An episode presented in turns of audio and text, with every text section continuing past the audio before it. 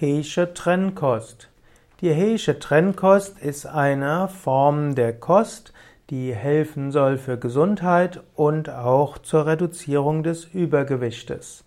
Die Heische Trennkost wurde 1907 als Buch veröffentlicht. Hay war ein Arzt, William Howard Hay heißt er, und er litt im 19. Jahrhundert an einer Nierenkrankheit, die galt in der damaligen Medizin als nicht heilbar und er heilte seine Nierenerkrankung mit Hilfe einer Nahrungsumstellung. Anschließend experimentierte er auch mit mehreren Patienten und er erkannte, dass man mit Ernährungsumstellung viele Krankheiten heilen kann. Die, es gibt mehrere Annahmen der Heischen Trennkost, die eine ist, dass äh, man nicht Kohlehydrate zusammen mit Eiweißen und Obst essen sollte. Und so formulierte er, dass man am Tag eine Mahlzeit haben sollte mit Kohlehydrate und eine Mahlzeit mit Eiweißen. Und äh, idealerweise eine dritte Mahlzeit mit Obst. Und wenn man zwischen zwei Mahlzeiten jeweils drei bis sechs Stunden lang nichts isst, dann gilt das als optimal. Und dann gibt es sogenannte neutrale Nahrungsmittel und die neutrale Nahrungsmittel sind insbesondere Gemüse und Salate.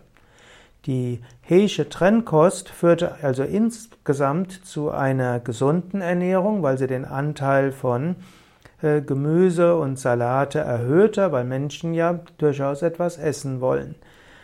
Die Heische Trennkost führt auch zu einer Entlastung des Magen-Darm-Traktes, indem man nicht zu viele verschiedene Nahrungsmittel in einer Mahlzeit isst. Und als drittes führt die Heische Trennkost auch dazu, dass man effektiv weniger isst, denn wenn man nur eine Nahrungsgruppe isst, dann wird man natürlicherweise nicht so viel Kalorien zu sich nehmen. Zwar ist die Grundannahme der Heschen Trennkost heute wissenschaftlich widerlegt, der Organismus kann nämlich sehr wohl Eiweiße und Kohlehydrate parallel verdauen.